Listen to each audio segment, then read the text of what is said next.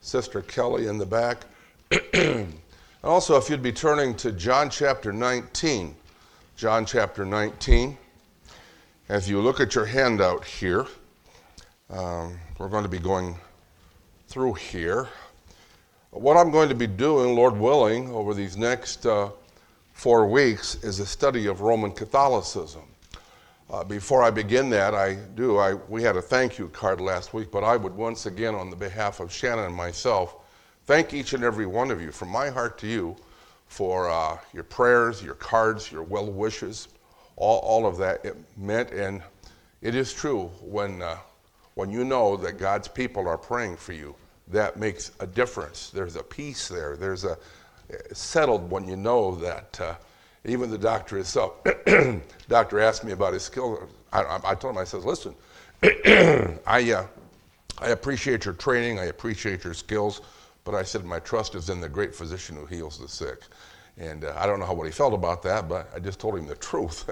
so there you go. And I feel especially close. I think of my sister right here, and I'm uh, going to be praying for you that uh, things get done quickly and properly, and you'll be feeling better. So, with that in mind, um, Last December the 18th, 2023, uh, the present Pope of the Roman Catholic Church, uh, Pope Francis, uh, made a declaration as the Pope that uh, he was telling the priests, the bishops of his church, that the time had come for the church not to be so narrow, not to be so rigid, and to offer uh, blessings upon same sex couples. All right?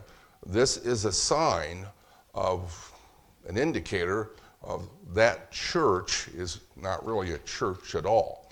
And there has been a, uh, an increase in the tempo over the last 20 years in the ecumenical movement, the World Council of Churches, that mainline denomination Protestants, the Eastern Orthodox, indeed uh, evangelicals who sh- should know better, kind of like the spirit of Jehoshaphat, that they're, they're starting this idea that it's time to put the differences aside. You know, those differences weren't major differences anyway. And it's time to once again join up again with Roman and uh, be a, a unified Christian body. That thought, by the way, in case you're wondering, would come right out of the pit of hell.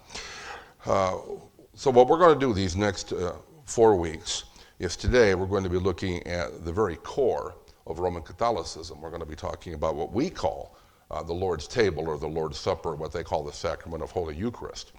In the next following three weeks, next week we're going to be checking what the Bible says as opposed to Vatican City on the area of authority. That's next Sunday, if you can make that. The following Sunday, we're going to be looking at the different positions of what the Bible says and what the Church of Rome says about salvation. That ought to be something, you know, a little bit basic. And then finally, the last Sunday of this uh, series, we're going to be looking at the differences between the two on worship. And when you get those sheets, I, uh, I have a, just happen to have a pocket sized Roman Catholic catechism here. I have to find a really big pocket, but, but, but here it is. And uh, then I have a Roman Catholic Bible here. Woo! So uh, you can look at the King James, and but I just want to read out of this because the reason I want to read out when we get there is to show you, even out of their Bible, it tells them that they're wrong. Okay, they say, well, you got your Bible, you got that Protestant Bible. No, no, no, no, no. I've got your fake Bible. I mean, I got your Bible. So please understand then, why are we doing this? Why not some other denomination and why other group?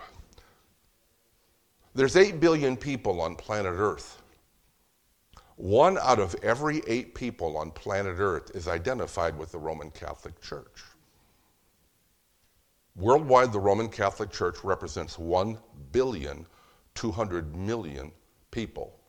Now, not all of them are devoted and understand things. A lot of them are nominal or like sheep led to the slaughter. They don't really understand. They were raised that way. They're told it's the one true church started by Jesus, and, and so they're there nominally but they're still aligned with Rome. There's over 70 million Roman Catholics in the United States of America. By denominational label, they far outpace the next largest one, which would be the Southern Baptists. The Southern Baptists in the United States, depending on which statistics you look at, is somewhere between 16 to 20 million, which is a lot of people, but it's not 72 million people. And so this is what we're going to do. And as I said, we want to look today at the essence, the core, and I will say what it is. It is a false, counterfeit faith. In some circles, that would be considered hateful. I'm telling you the truth based on the Word of God. The Roman Catholic Church, let me say it again, is theologically, in reality, it's not a church at all. The tenets, the orthodox, fundamental, foundational tenets of the Bible, to be able to be defined as Christian, Rome would not come anywhere near. And so, this is the essence of the Mass, Holy Eucharist. And uh, that word Eucharist means in Greek, grateful and thankful. It'd be their equivalence of what we're going to celebrate tonight, the Lord's table or the Lord's Supper. So, this is entitled, as you see, In Remembrance of Me, the biblical record, the Lord's table. At the end of this time, I'm going to try to squeeze in, as you see where there's a, a line of demarcation, the Romanist rejection of the truth of the Bible in their sacrament. It's the third sacrament of the seven sacraments that Rome holds, Holy Eucharist. At that time, I'll read from a Roman Catholic dictionary and from the Roman Catholic Catechism uh, that was presented and uh, produced and published in 1994 uh, by then Pope Pope John Paul II, who was canonized and is now Pope Saint John Paul II. So big deal. We're all saints in here if we're born again. You know, it's just here we are. Nobody knows about us, and we're the real saints, and he's been made a saint, and probably is not. Let's start. Let's go to John 19, 13. Now, here's what we did before. I don't want this to be a lecture. We need to be brisk. We need to, you know, look at it, but we need to be about our business. I always love to hear from the folks, brothers and sisters. So if you'd say, I'd like to read this verse, or after I say what I'm going to say, if you'd have a question or a comment, please put up your hand quickly don't be shy, okay? Don't be like me. you know, just just go for it. Okay, Kelly, that's enough laughing from you. Thank you very much. Are you there in John 19:30? Anybody want to read that? All right, go for it, Nat. When Jesus therefore had received the vinegar, he said, "It is finished," and he bowed his head and gave up the ghost. Thank you very much. Now, one thing I got to tell you ahead of time, because there might be a lot of you or some of you in here that don't know a lot about Roman Catholicism. How many of you would know that what he just said, it is finished, it's completed, it's been accomplished? That in the Roman Catholic system, when you're talking about the Lord's table or Holy Eucharist, it continues, it's ongoing. If you, if you know that, if you've heard that, raise your hand. Okay. If you've never heard that before, that's a very important distinction. They believe that the crucifixion, now they will tell you in, in their documents that it's still the same sacrifice that took place on that day, but it is constantly renewed in an ongoing, never ending manner in each Roman Catholic Mass at a part of the Mass called the consecration, where the priest lifts the bread and it turns into the body of Christ. Then the priest puts up the cup of wine and it turns sacramentally into the blood of Christ. So they say that it continues, that it's ongoing. Did you hear that word continue or ongoing with what Brother Nat said? No. No. John 19 and 30, let's just look at it real quickly because we have to move along. It's finished. It's completed. It's done. It's accomplished once for all. We're going to see that over and over and over again. Uh, I'm just turning back here just for a moment. I just want you to listen about what was Christ's attitude towards the crucifixion. You may recall, now he was willing to do it. But if you recall that night before in the Garden of Gethsemane, he was in so much agony and torture and pain from just the thought of being separated from his Father that he called out in desperation, saying, Isn't there any other way this work could be accomplished? His Father, is there possibly some plan B? Now, it's not that he was unwilling, he was willing, but that shows in his humanity. It wasn't something Notice what it's, I'll just read here. Hebrews chapter 12, verse 2. Looking unto Jesus, the author and finisher of our faith, who for the joy that was set before him, He knew what it was going to accomplish. That's why he stayed true to that mission, is why he came. For the Son of Man has come to seek and to save that which is lost. When he said it was finished, he said this that I have vindicated the holiness of my Father. I've paid for all sin. That I've defeated Satan. That I've defeated sin. And I've defeated death. And by my perfect death and the resurrection on Sunday morning, I will reestablish the veil will be dropped. And one more, there is a way through me for human beings, men and women, to renew relationship and fellowship with the Heavenly Father. That was the joy that was set before him. But the verse doesn't end there. Let's just look on. Set before him, endured. That's not the word enjoyed. He endured the cross, despising the shame. He was ridiculed, and as he was hanging on that cross, he was nude. The Jews were very, very big on modesty. The shame, the one who tells us to dress modestly, the Son of God, is hanging naked on a cross and he's being ridiculed. And set down at the right hand of the throne of God. When Jesus said in 1930, as Brother read, it is finished, he was thrilled that it was finished the work was done. Anybody want to say we need to move on quickly, but just the thought, nothing ongoing, nothing continuous about it. Let's turn to 1 Corinthians chapter 11 verses 23 to 26. This is uh, I'm going to do. This is on the table behind us. This do in remembrance of me. The idea of remembering something means of necessity it is something that has been accomplished in the past. Now, something also to notice about this when we read it here now, beginning in verse 23, is just the idea here of when, who, and what. For I received of the Lord that which also I delivered unto you, that the Lord Jesus, the same night in which he was betrayed, took bread. And when he had given thanks, he brake it and said, Take, eat.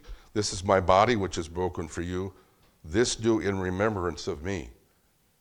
Even though he was doing uh, it presently at the time when it took place that night, Paul later on says, from the vantage point of history, remember, this is in remembrance of me. The focus is not on what we're going to have the Lord's table tonight. But the focus isn't what we're doing tonight. That's not the focus. We're not sitting there and saying, what we're doing in the present is bringing us grace, or it's forgiving our sin, or it's accomplished something. No. Even though we're going to be here tonight in the present, the focus is what happened 2,000 years ago. After the same manner also, he took the cup, and when he had supped, saying, This cup is the New Testament of my blood. This do as ye drink it in remembrance of me. Now, notice he talked about the bread and the cup. He says in there in verse 24 and 25, he mentions it as body and his blood. But yet, when this last verse, as he comes back, he says, For as often as you eat this bread, he doesn't say as, as often as you eat the Lord's flesh, his body. And he says, And drink this cup. He doesn't say, And you drink his blood. He's right back to what it truly is. What we're going to have tonight is nothing to do with flesh or blood. It has to do with a bread and a cup, and not even of fermented wine, but of unfermented juice. That's the picture. That's the picture. Jesus, the night uh, of the, uh, the night before he died, said, "I will no longer drink of the vine." That's not there by accident. It didn't say wine. You take grapes, you squeeze them in a cup, you drink it. What do you got? Wine? No, the fruit of the vine is grape juice. That's the fruit of the vine. You have to go through a process to get it to be oinos like people, you know, like to drink today. So all we're saying here, everything in here, it's the focus is in the past. The focus is not on us. The focus is always on Christ. And the focus is not on our work. When we take the bread and the cup tonight, we're not doing anything to gain merit. God doesn't look down at us and think like, "Oh, look what they're doing." They're remembering about what my son going to put a star next to Pastor. Well, maybe a half a star next to Pastor Floyd's name. No, two stars next to your name, Pastor. Okay? There's no merit there. What we do tonight does not forgive us sin. It does not get us any closer to heaven. All that's been done. This is not a reward, something we get a reward. This is remembered. So that's what that's talking about. Very quickly. Does anybody want to make a comment about 1 Corinthians 11? Going, going? Yes, sir. The Last Supper was the Passover meal, correct? Yes. Well, they couldn't have any, they had unleavened bread That's right. because there's no, so I think you use yeast to make wine and alcohol, I, I believe. So yeast is leaven, so what you said about the wine would be juice rather than wine because Right. the leaven for the, for the Passover meal. If it was a fermented grape, then it would be a picture of sin. That's what it would be. And that can't be. Thank you for that point of necessity. We did it one time. I'll just say people in this culture, they don't understand. When they hear the word wine in 2023, they think an alcoholic beverage. But back in Christ's day, the word for wine in the Bible, not in Hebrew, but in Greek, was oinos. If you had a fermented wine, what was that called? It's called oinos. If you had wine that was fermented, but you uh, dis, uh, dis, uh, dis, diluted it with water, what do you call that now? Oinos. Well, if you go out and grab a grape and put it in a cup and drink it, it's just grape juice. What do you call that? It's oinos. It's always the same word. But it means different things. And in the context of taking the Lord's table, if we would try to have fermented wine tonight with a piece of bread, we'd be in violation of what the scripture teaches. Thank you. Let's go to uh, Hebrews chapter 10. I, I've got there verse 11, but it starts when you get there, Hebrews 10, 10 through 14. Hebrews 10, verses 10 through 14. Anybody want to read that? If you're going to, you got to tell me quickly. Okay, Brother Klein. by the which we are sanctified through the offering of the body of Jesus Christ once for all. And every priest standeth daily ministering and offering oftentimes the same sacrifices which can never take away sin. But this man, after he had offered one sacrifice of sin forever, sat down on the right hand of God from henceforth expecting till his enemies be made his footstool. For by one offering he hath made perfected forever them that are sanctified. Thank you. You can't get away from it. It is so clear. It's, it's once for all. Why? Because it's a perfect work. If it has to be repeated, well, it can't be perfect. That's why it's once for all perfect. That's why we could say it is finished. Now, it's funny because when uh, the author of Hebrews said there in verse 11, as brother read, that every priest standeth daily ministering and offering, he was thinking about the Levitical, the Aaronic priesthood of Israel. But it's the same thing today. The Episcopal Church has priests, but we're talking about Roman Catholicism. This idea that the work of Calvary has to be brought down in every Mass, this ongoing thing, by the fact that they do it every day, is the basic violation. If it's something that you're doing repeatedly at every Mass, and there's thousands of Masses and thousands of churches every day, I'm going to use this strong, they're, they're basically, in a sense, spitting in the face of God. Because God says, I'm sending my son. Unlike the Levitical priest, the blood of bulls and bulls, uh, bulls can never forgive sin. My son, he's not of the order of Aaron, he's of the order of Melchizedek. There's only one priest in this priestly line. That's my son, Jesus Christ. And so when he does it, he'll do it perfectly. And it's done, it's complete.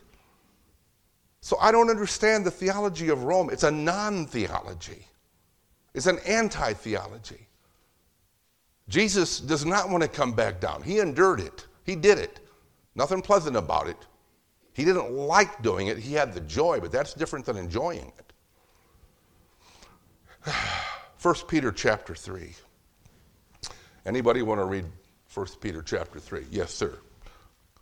First Peter three eighteen, for Christ also hath once suffered for sins, the just for the unjust, that he to God, being put to death in the flesh, but quickened by the Spirit. Thank you, sir.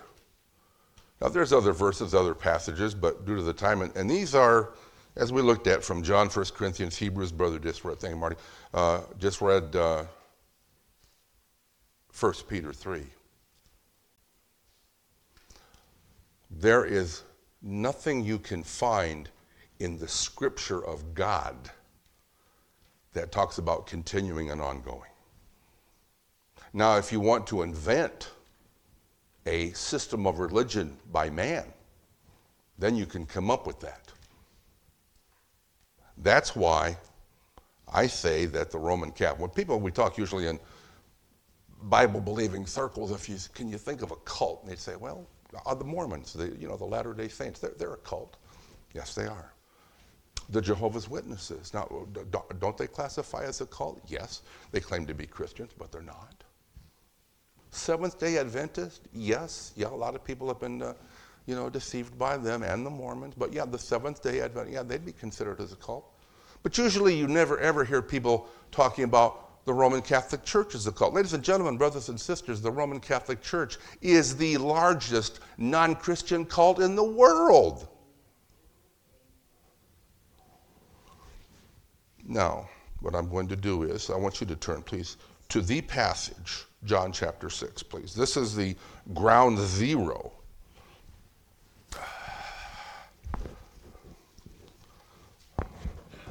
I have here the published in 1970. This is a modern translation. This is a Roman Catholic Bible.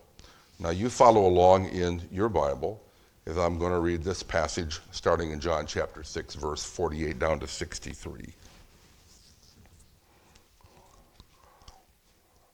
And again, let me remind you if you're saying, why is he reading out of a Catholic Bible? To show you that their own Bible proves them wrong. Okay?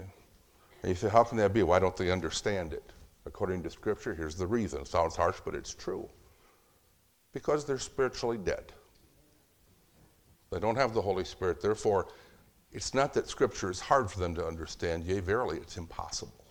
They can't understand it. Verse 48 I am the bread of life. Your ancestors ate manna in the desert, but they died. This is the bread that comes down from heaven for a man to eat and never die. I myself am the living bread come down from heaven. If anyone eats this bread, he shall live forever. The bread I will give is my flesh for the life of the world. At this, the Jews quarreled among themselves, saying, How can he give us his flesh to eat? Thereupon Jesus said to them, Let me solemnly assure you, if you do not eat the flesh of the Son of Man and drink his blood, you have no life in you. He who feeds on my flesh and drinks my blood has life eternal, and I'll raise him up on the last day. For my flesh is real food, and my blood real drink. The man who feeds on my flesh and drinks my blood remains in me, and I in him. Just as the Father who has life sent me, and I have life because of the Father. So the man who feeds on me will have life because of me. This is the bread that came down from heaven, unlike your ancestors who ate and died nonetheless. The man who feeds on this bread shall live forever. He said this in the synagogue instruction at Capernaum. After hearing his words, many of his disciples remarked, This sort of talk is hard to endure. How can anyone take it seriously? Jesus was fully aware that his disciples were murmuring in pro- protest at what he had said. Does it shake your faith? He asked them. What then if you were to see the Son of Man ascend to where he was before? Now, notice this verse. He's giving them the answer. They're confused, and he's giving them the answer. It is the Spirit that gives life, the flesh is useless. The words I spoke to you are spirit and life. Yet among you there are some who do not believe. Jesus Christ, in speaking this, was using a metaphor.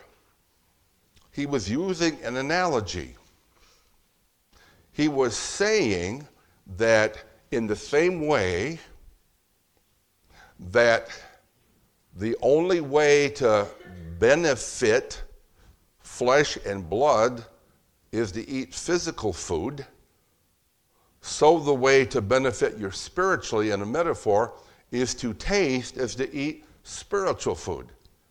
And so he's speaking metaphorically, and they're taking him literally. Now, when he says down here, he, he kind of challenges them and he says, you know, you can't really understand what I'm doing? I mean, are you really that dense that you that confused? Don't you understand? I'm, I'm using an illustration, I'm using a metaphor. And he, and he says, Wow, if, if, if this is something you trip over, he says, What if you were to see the Son of Man ascend to where he. If you think this is difficult, if you can't, if you can't understand what I'm saying here by way of an illustration, then you're not going to understand much. Now, get this. His disciples were having a hard time about the body and the blood, eating the flesh and drinking the blood. They were like, like what in the world? How, how can he say that? The Jews, uh, the Pharisees, uh, they were following him. They were saying that, and, they're like, this is, this is not right. This is not right. Why would that be? Turn back to Leviticus chapter 17, folks.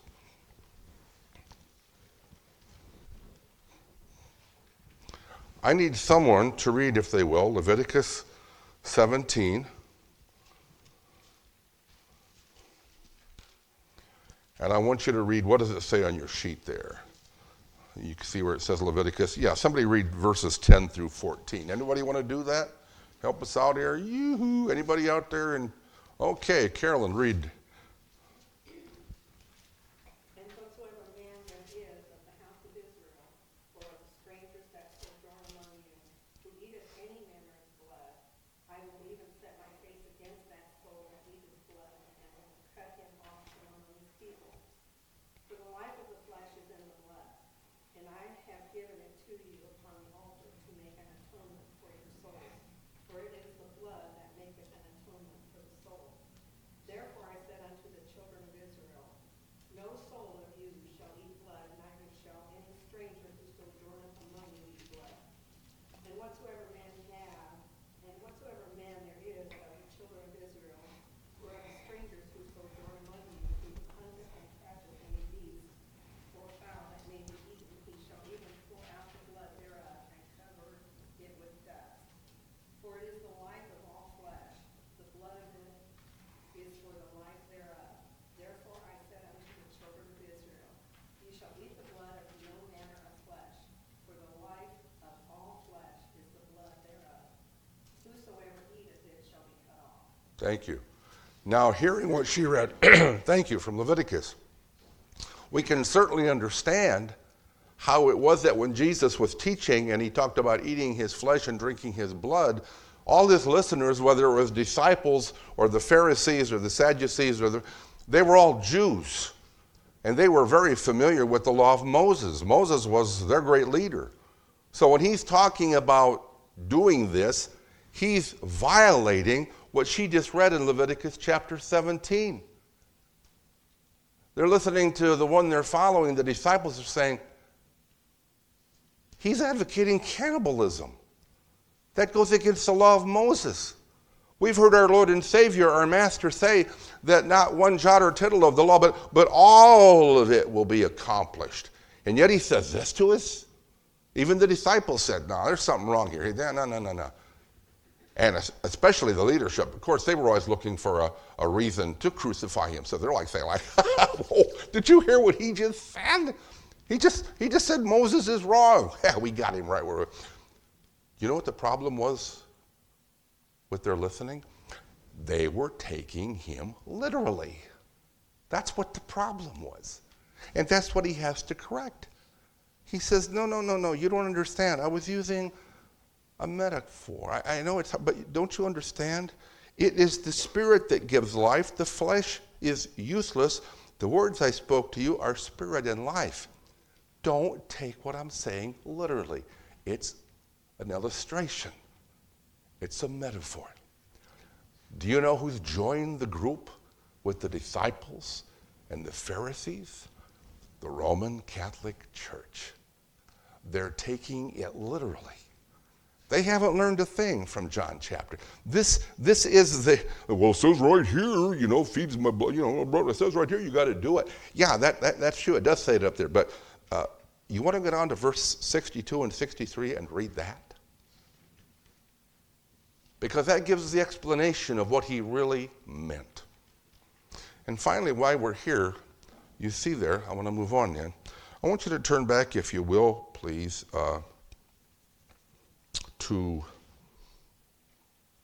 Psalm 34, will you please? Psalm 34. Now, this is the last time I'm going to read out of the New American Bible here.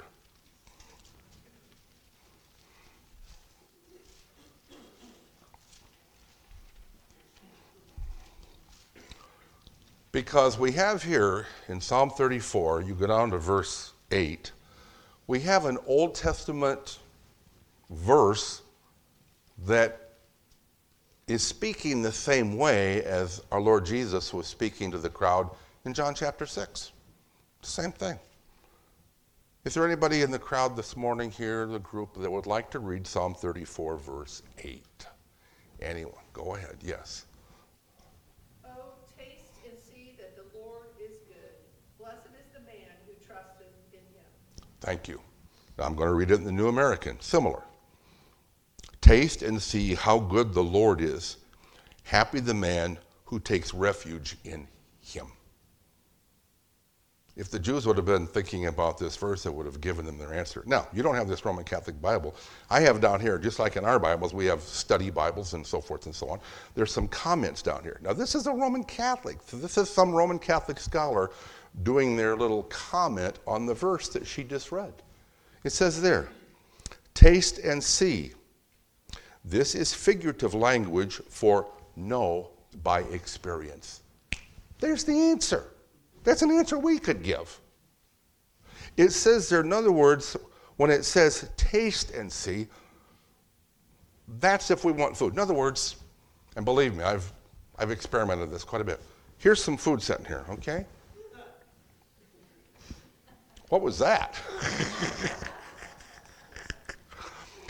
Here's some food sitting here. Yeah, It really looks good. My mother in law's not made it, okay? She's in heaven right now. Doris was a sweet lady. She just couldn't cook. Anyway, so here's some food. Oh, wow. Mmm, that's fried liver and onions. I know everybody likes them, okay? But anyway, taste it. Oh, wow. Would, would you like some? No, just smelling it, I am stuffed. No, this food is external to you.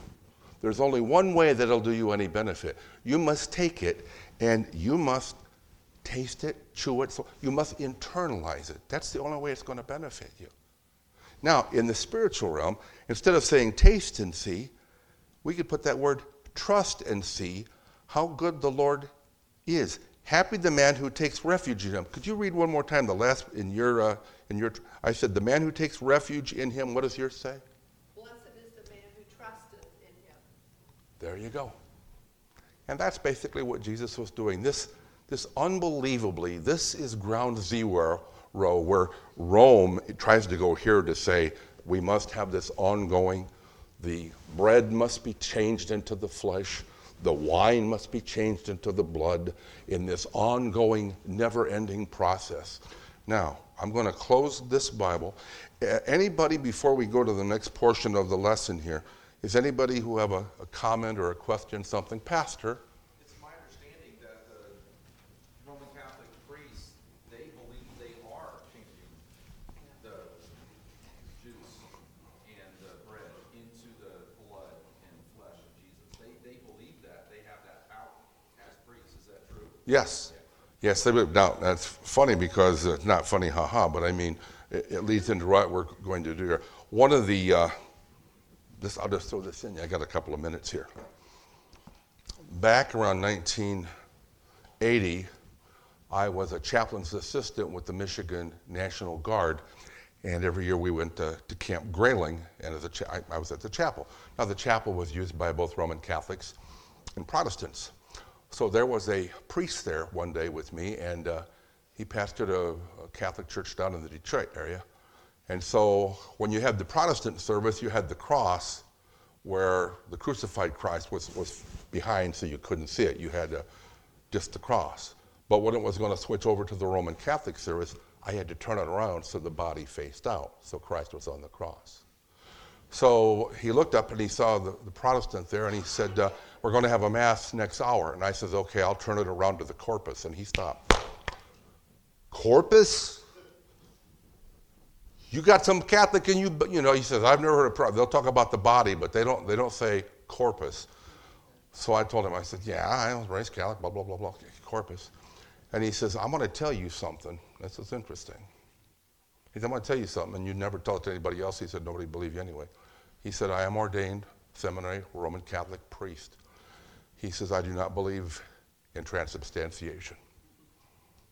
In his thinking, when he lifts up the bread, he brings down the bread. When he lifts up the wine, he brings down the wine. I told him, I says, I think his name was Father Bortz or something like that. I says, I said, that's the core of your belief, is the Mass and Holy Eucharist. He says, I know. He says, but I just don't believe it. Wow. But no, he's the definitely the exception to the rule. No, they believe through the, doc, the sacrament of holy orders that there is, they have this power given to them through this. Now, uh, I'm going to read. You know, have you ever heard if you're going to be doing teaching, KISS, keep it simple, stupid? All right? I'm going to violate that right now.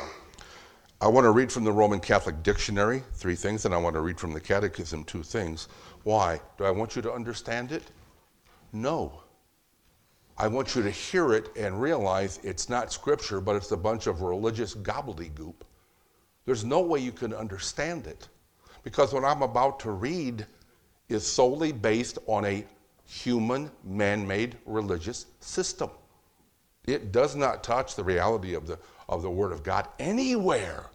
What I'm about to read, you say, where do we find that in Scripture? Don't look, you won't find it. It's not there.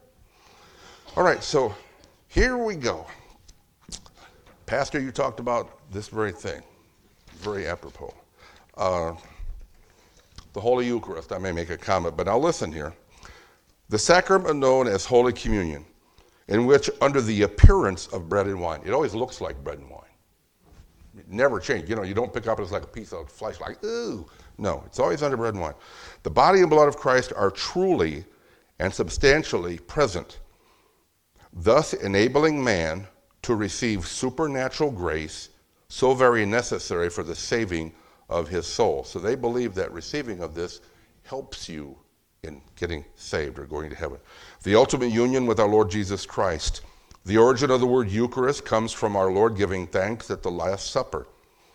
Only a priest or bishop may say Mass, at which time the Eucharist is consecrated. In many respects, the Holy Eucharist may be termed the greatest of sacraments, and Catholics should take advantage of the sublime opportunity to receive Holy Communion frequently and devoutly. Okay, so why should they why should they take that opportunity? All right? I'm to turn over here. Let's just see. 40. Got to go to the next one, page 41. Okay, this one is now the Mass. Now understand two different words, Eucharist and Mass. But if you're Catholic, it's two ways of saying the same thing. The Eucharist is the Mass. When you hear, we say on Sunday, what? We're going to go to church. We're going to go to a worship service. Have you ever heard a Catholic? They, don't, they say they're going to go to Mass. They're going to attend Mass. That's their worship service. But the worship service, the core of it, is Holy Eucharist, the Mass. The unbloody sacrifice of the body and blood of Christ. There's no such thing. When Jesus went to the cross, was it an unbloody sacrifice? No, there's, there, it's the unbloody sacrifice of the body of the blood of Christ, not that. The renewal, the renewal, the ongoing continuation of our Lord's sacrifice upon the cross at Calvary. The priest, as the representative of Christ, takes his place and offers to God bread and wine, which he then changes into the body and blood of Christ at the consecration.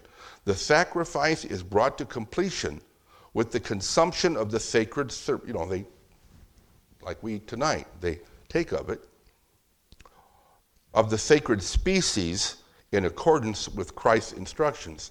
So, mystically, in a mysterious sacramental way, it's the body and blood of Christ, but in appearance, it always looks like bread and wine. And then finally, before I move on to the dictionary, where's this third one here? Da-da-da, page 66. Because this is just page after page. It's just like, hey, you want to talk about the national boredom hour. Okay, here we go. Now, hang on to this one. Here's the other one transubstantiation. Got every letter in the dictionary twice. Okay. The change at the consecration of the Mass of the whole substance of bread and wine into the body and blood of Christ. The physical appearance of bread and wine remains unchanged. It is defined by the Council of Trent, that was 1546 to 1573, as the wonderful and singular conversion of the whole substance of the bread into the body of Christ and the whole substance of the wine into the blood, the species of bread and wine alone remaining. It was also declared an article of faith by the Council of Trent after the 16th century Protestants had denied it. They said of people like us who say it's just in remembrance, it's just bread and wine, that we are to be accursed. We are to be anathema because we're not saying it's what it truly is. Now, those three things there, this is, that's a Catholic dictionary. Again, how much of that that I did, that I read, can you find being taught in the scripture? Zip. All right, now here's the catechism. Two readings, and there's page after page of the sacrament of the Eucharist. Now, there's seven of them. But as I said, this is the heart, this is the core. If you take Holy Eucharist away from the Catholic Church, you don't have the Catholic Church. Here we go.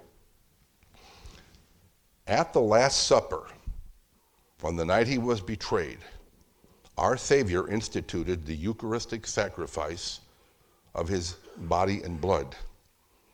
This he did, get this, in order to perpetuate the sacrifice of the cross throughout the ages until he should come again, and so to entrust to his beloved spouse, the church, a memorial of his death. Now, that part they got right. But how can it be a, a memorial if it's ongoing? It, it's it's self contradictory. And resurrection, a sacrament of love, a sign of unity, a bond of charity, a paschal banquet in which Christ is consumed, the mind is filled with grace, and hear this, and a pledge of future glory is given to us. A pledge. God makes a pledge to you that if you're a Catholic, you need to go to Holy Communion, receive the Holy as much as possible, because grace is bestowed.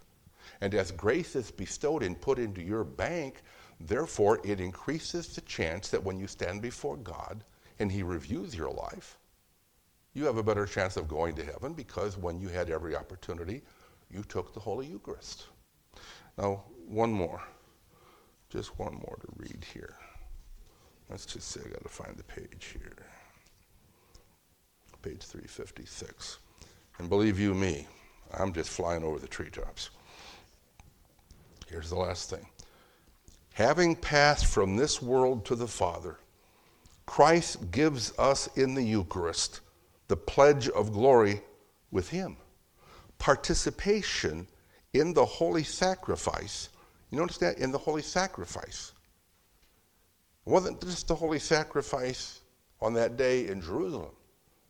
But if you go to Mass today and you take communion, you, are participating in the sacrifice. It's because it's ongoing. Identifies us with his heart, sustain, sustains our strength along the pilgrimage of this life, makes us long for eternal life, and unites us even now to the church in heaven, the Blessed Virgin Mary, and all the saints. Now, what in the world does the Blessed Virgin Mary have to do with Holy Eucharist and getting us to heaven? Here's how. How did the Savior of the world get into the world? Mary birthed him. If there would have been no Mary, he wouldn't have been born. We wouldn't have the Savior. So, by the very fact she is who she is, she plays the role. She has an official title. Get this co redemptrix. Jesus is not only your Savior, but Mary also is your Savior. Jesus and Mary. Actually, if you see the cult of the mother and child, if you see the Pieta, Mary's the adult. It's she's bigger. She's Mary's at there, and she's standing at the cross, and in her agony and her sorrow of seeing her son, she's joining in with his agony, with his suffering. She's participating with it. So Rome is teaching not in the Holy Eucharist, not only you are partaking of the sacrifice of Christ, but the Blessed Virgin Mary is there helping to save you also. and you wonder why the Catholic Church has such devotion to Mary, she's part of the ticket to get you to heaven. Now, I have a last little statement, but what I just read out of the dictionary, or I'll say one other thing. This is amazing. Remember, I told you about how Pope Francis last December did this thing about blessing the, uh, the, uh, the unions, blessing the couples? This catechism came out with Pope John Paul II in 1994. He died in 2005.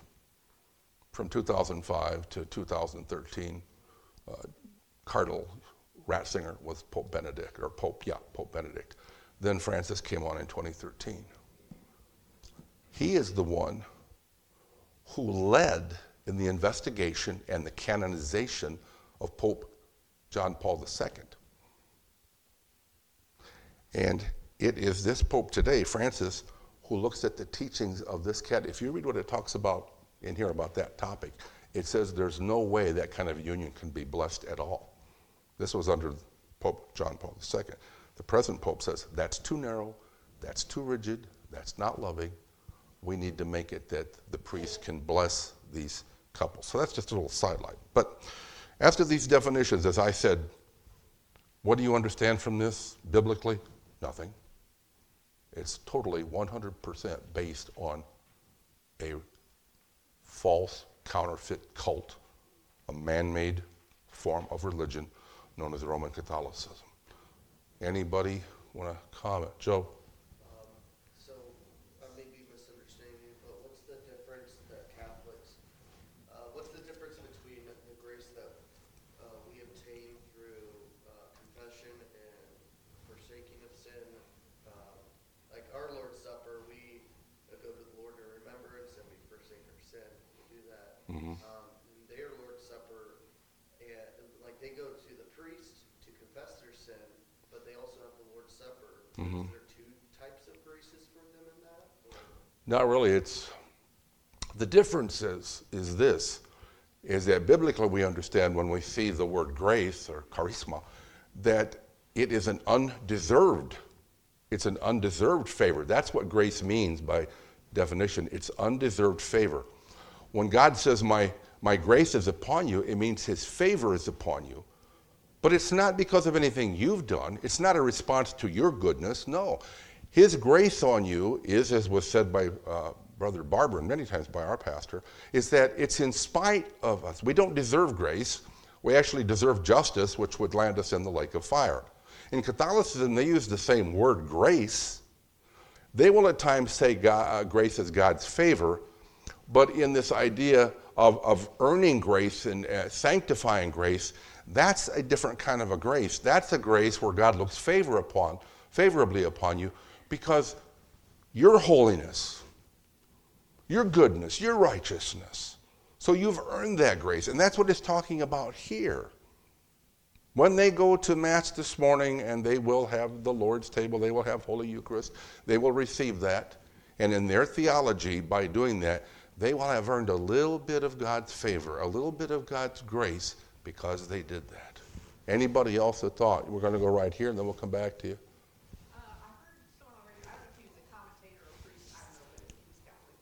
And he was talking about the Virgin Mary, and he said when Christ sees you honoring and worshiping his mother, that earns you more grace and favor with him, so that's why they emphasize Mary so much, because it's gaining them more favor with her son, Christ. Yeah, they can say that, but obviously that has nothing to do with, with the Bible. It's nothing to do with reality. And first of all, I, I'm not challenging you, but a hot spot, when we say that they worship Mary, oh no, we don't.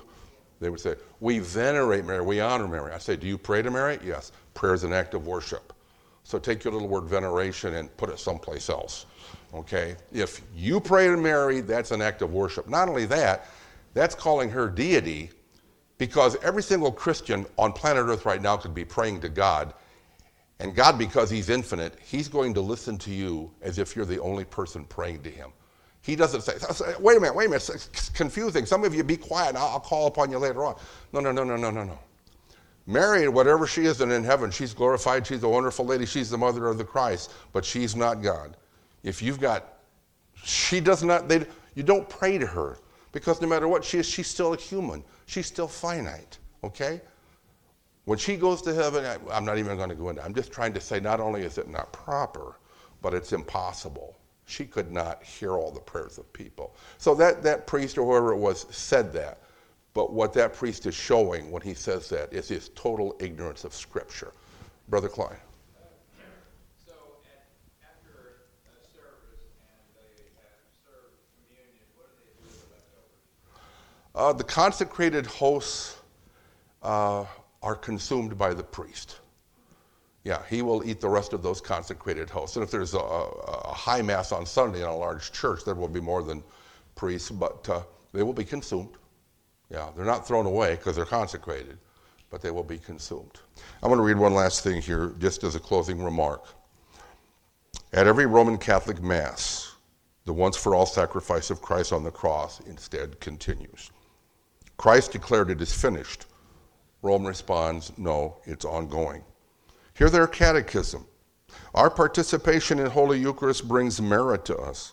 Our action helps secures his pledge of eternal life through Christ and the Blessed Virgin Mary. This isn't just a difference of view. This is apostasy. This is abomination. This is blasphemy. The Roman Catholic Church is a false Christian cult. That's what it is, Pastor.